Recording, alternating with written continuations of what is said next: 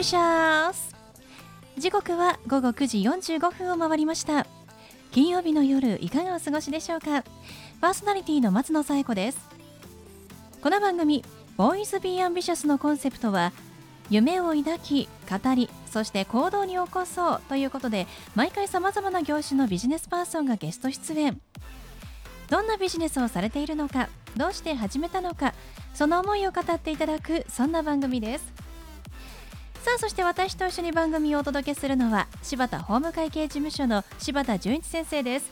先生よろしくお願いします。よろしくお願いします。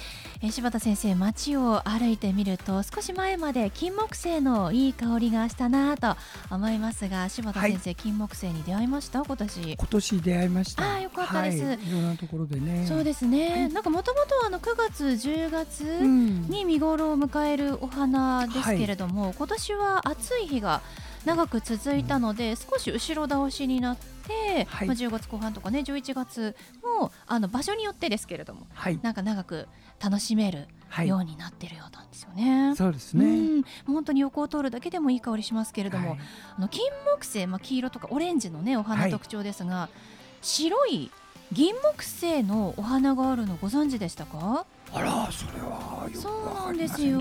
あの香りは金木犀に似た甘い香りなんですけれども、はい、白いお花でちょっと黄色っぽいのもあるみたいなんですがさらにあのちょっと葉っぱがギザギザしているヒイラギ木犀っていうお花もあるみたいであそんなになんか似たようなお花いっぱいあったんだっていうのをねちょっと今年知りました初めて。勉強していくと面白いなって思いましたけれどもね。秋を告げるお花、はい、場所によってはもう少しね楽しめるかもしれませんけれどもこのお花の香りがなくなったらもう本格的に冬かもしれませんね。そうですね。寒い冬はちょっと苦手なんですけれども、はい、もうちょっと咲いてほしいなと思います、えー、皆さんもぜひね見つけてみてください、はい、それでは第185回ボーイズビーアンビシャススタートです。この番組は遺言相続専門の行政書士柴田法務会計事務所の提供でお送りします。それでは先生今夜のゲストのご紹介をお願いします。はい今夜のゲストはトロンボーン奏者石澤俊明さんです。石澤さんこんばんは。こんばんは。よろしくお願いいたします。ハモりましたね。さあ石澤さんトロンボーン奏者でいらっしゃいます。あの結構大きな舞台でも演奏していらっしゃったんですよね。はい、えー、ところで演奏されてましたか、ね、えー、っとですね三原綱木とザ・ニューブリードというバンドに、えー、長年所属させていただきましてえー、NHK とかですねフジテレビの歌番組歌番組のバックでですね演奏させていただきました、えー、紅白歌合戦にも30回ほど出演させていただきました。すごいですね、うん、30回って結構もうほぼもう毎年30年間続いてるみたいな感じになりますよね。そうですね。すごいですね。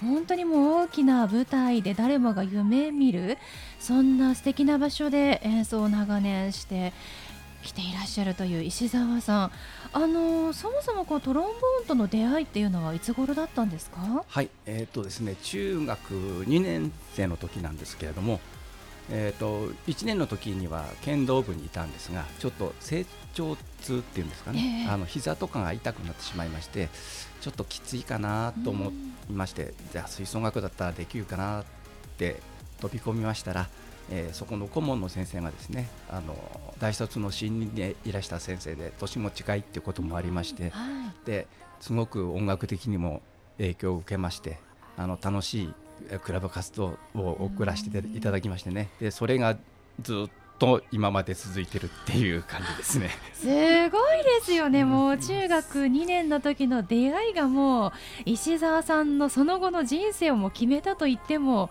過言ではないですね。そうですね。不思議なもんですね。ですね。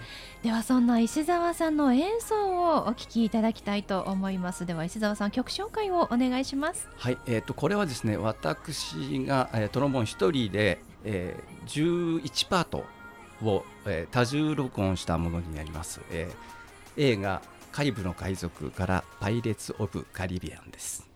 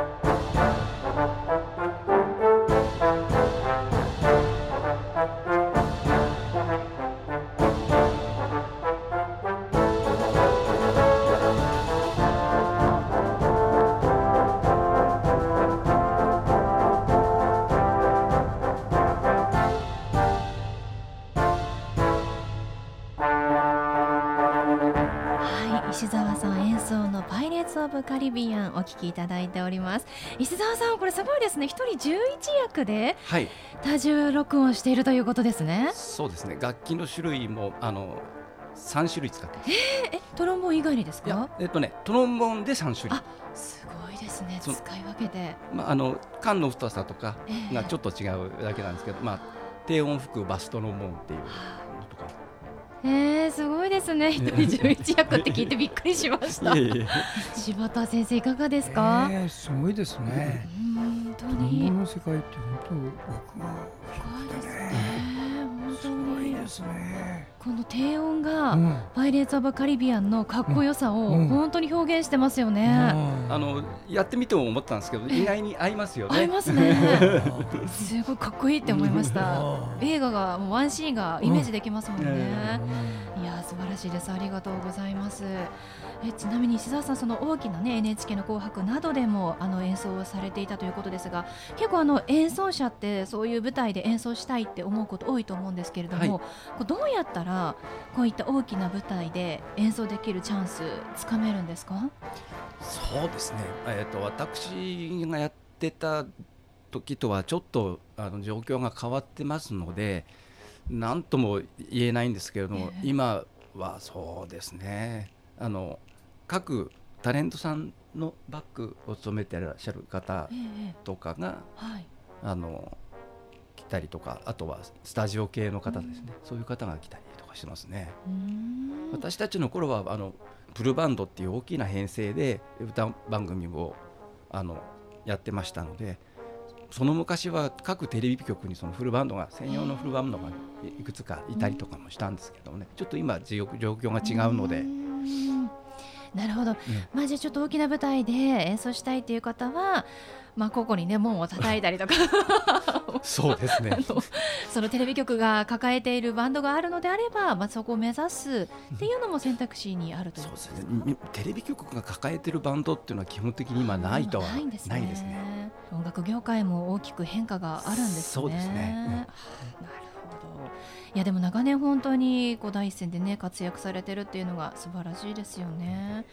まあそういったあの大きな舞台をまあはい。こう引退されて、はい。今は少しセーブされていると。そうですね。か？あの、うん。自分でセーブしたわけじゃないんですけどね。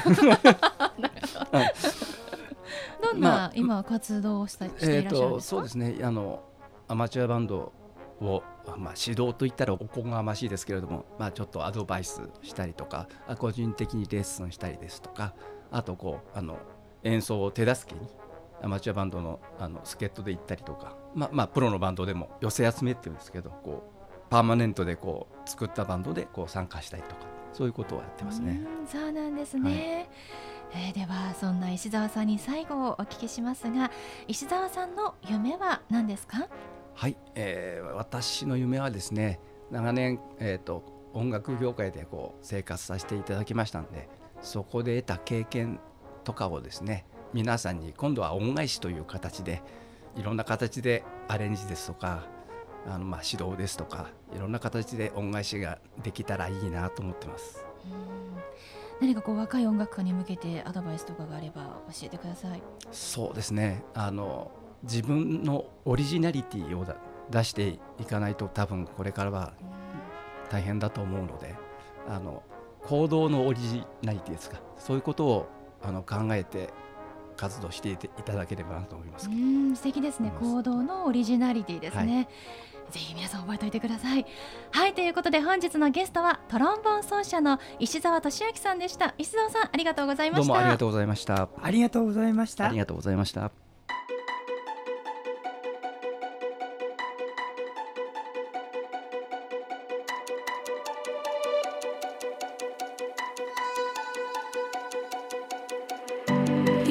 は柴田先生のワンポイントアドバイスですでは先生今日はどんなお話をしてくださるんでしょうか？はい、皆さんこんばんは。遺言相続専門の行政書士の柴田です。私の方でちょっと長い期間33年ぐらいこういうの仕事をしているので皆様にねお役に立てるお話できたら嬉しいなと思います。それで一番ねあの皆さん今更聞けないってのあるから言うけどある方のね直筆で書いた遺言書 A3 番の用紙にね4枚もぴっちり自分の細字で書いたのを一度ご遺族の方から拝見した時あるんです。読んでくださいということでそしたらね遺言書の中身じゃないんだわ。自分の気持ちをずらーっと書いてるとタイトルがね遺言書って書いてるもんだから一応遺言書だってことになっちゃってねこれ困った時あるの。したがって皆さんにちょっとお知らせ。あのね遺言書の定義しっかり掴んでから書いてね。あの例えばねあの遺言書を書くっていうのはね自分の財産を相続人の方そういう方にどのようにあの分配するか。また分配しなくたらそのしなかった理由を書くとかそういうのが遺言書なのね。自分の死ぬ時の気持ちを書くのは遺書と言います。いいですか？遺書。遺書と遺言書全然違うからね。だからそれを定義をしっかり覚えて書く。それから中にはね相続人に書くったって私いないよってお一人様の女性もいらっしゃいますよね。お子さんもいないしご主人様もいないし。そういう場合ね遺贈って言うんです。他人にやっていいんですよ。例えば団体にやってもいいのよ。国境なき医師団にやってもいいのよ。自分のお友達にやってもいいの。そういうのをね遺贈って言いましてね。もし分からなくなったらご相談ください。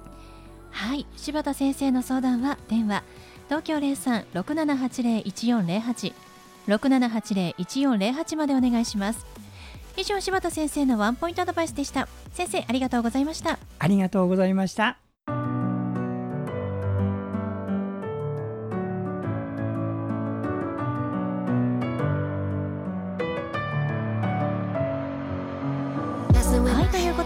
送りしてきました「Boys Be Ambitious いかがでしたでしょうか？